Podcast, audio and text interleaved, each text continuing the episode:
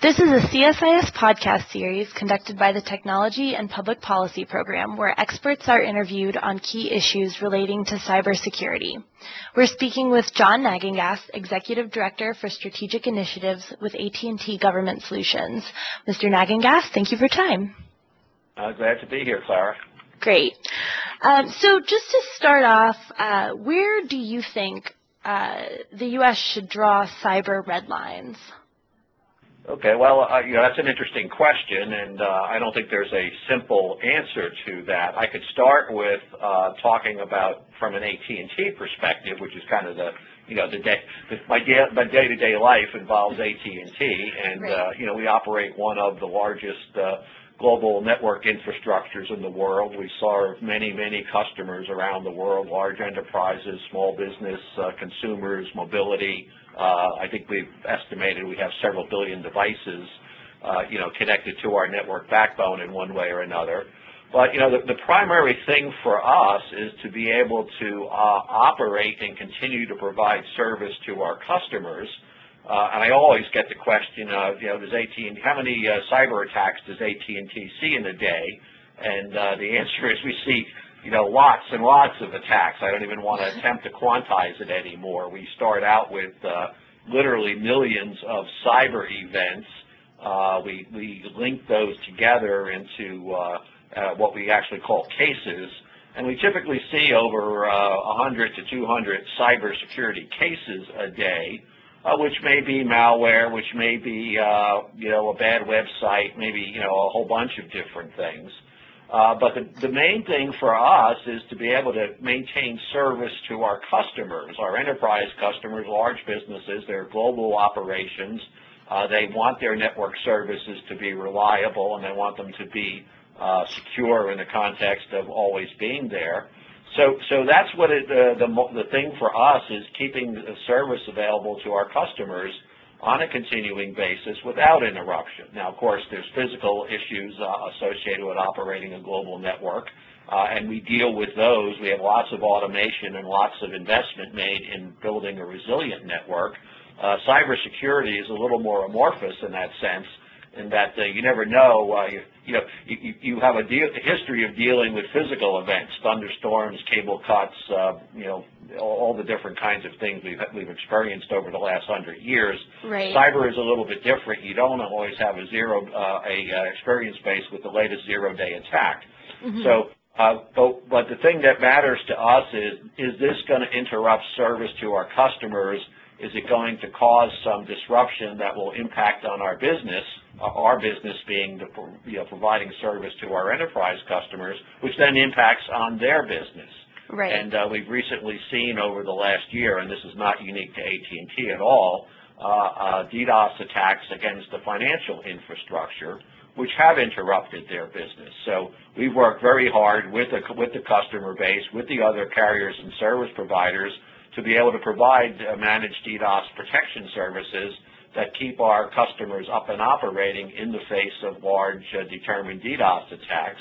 The good news is that they've been periodic in nature. They've uh, it's more of a political statement where they come in for a couple of days and then go away, or a few hours and go away, and everybody builds a you know breathes a great sigh of relief when it's over. but through that, we've been able to sustain service to the customers, and by and accordingly, the banks, the financial institutions can continue to serve their customers through that process.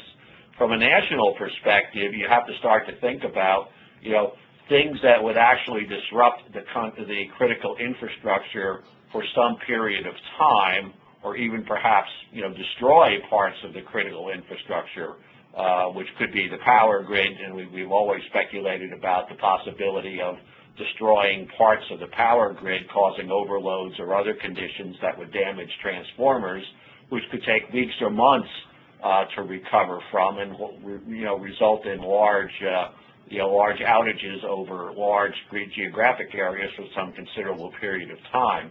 So that's where you start to think about the red lines where there could be a considerable disruption of our, our operations or the, you know, the national operation of the banks, all the critical infrastructures, uh, and possible damage along the way. Those are the kinds of red lines that, uh, you know, we typically think about and talk about from a national perspective. If somebody's out to shut down power in the United States, or I always use the case of uh, I'll turn off the computers in uh, in Oklahoma that control all the gas pumps in the country, and nobody will be able to pump gas for three days. I mean, that would be a significant national disruption. Right. And that probably qualifies as a as a uh, you know national issue, red line kind of issue.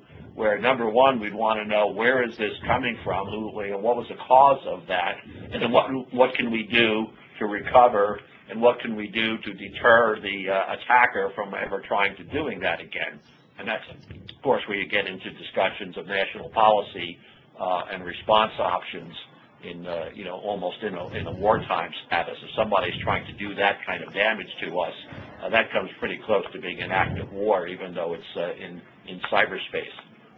Right. So you're you're talking about a significant disruption to the critical infrastructure where the public would have kind of this outrage or this outcry that would bring it to national attention and really kind of help us to create those red lines. That's right. That's right. Okay, very cool. Okay, so how can the government play a role in encouraging the private sector to adapt cyber defenses? Yeah, well, I think the, the first role the government can play is by uh, doing a more expansive job of sharing threat information, threat warning information. What are the potential, uh, you know, things that could happen out in cyberspace? Uh, you know, if the government has any advanced knowledge through uh, intelligence collection or other other uh, methods uh, that are all our national means, perhaps, uh, they need to be able to share that uh, on a more broad basis with the critical infrastructure operators in the private sector, with the carriers and service providers, so that we can better understand the risks. I always say, uh, you know, the, the hardest part if you're a critical infrastructure operator and you're running a, a power grid or you're running a water supply system or you're running a chemical plant, uh, understanding, you know, you know, you know the business that you're in. You know how to run a chemical plant, presumably, but what you don't understand typically is what is the risk from a cyber event to your infrastructure, to your operations, uh, most of which or all of which today are going to be controlled by information technology, and typically that's going to be information technology that's hooked to the internet in one way or another. And, uh, you know, we, we see a startling lack of understanding of that, which is, you know, it's it's startling, but it's understandable because if I'm in the business of operating a chemical plant, that's what I know how to do. And you know, going from that, you know, knowledge base and for business focus, that's the business I'm in. I'm not in the business of making secure, making sure my information technology is robust and secure. That that's that's something I need to be involved in, but it's not my primary reason for being. So right more the government can help the critical infrastructure operators understand the risk, understand what the threats are that are out there, understand the vulnerabilities that are in the industrial control systems that are that are now running most of the critical infrastructure operations in one way or another, particularly when they are richly connected to the internet these days. Uh, you've got mobile sensors. You know, you talk about the Internet of Things that's coming, where devices are using wireless communications. Uh, vending machine is starting to run low on pretzels, so they send back a wireless signal to the to the warehouse saying, "Hey, I need more pretzels in my uh, bin number three. And an hour later, guy pulls up with a truck with the pretzels. Uh, that raises huge implications for the, the future vulnerability of all, and I'm not saying, uh, you know, vending machines and pretzels are critical, but you, if you extrapolate that to just about everything we touch in our daily lives and depend upon, uh, that's where the, uh, the vulnerability space is, and that's where we need to better understand the threats as they relate to those vulnerabilities. And then that encourages, once I think once critical infrastructure operators start to understand the risk and the potential to their business, then they will be much, uh, you know, much more inclined to take protective measures. And you know, there's lots of consultation uh, and lots of technology that's available in the private sector to help you become more robust and more secure.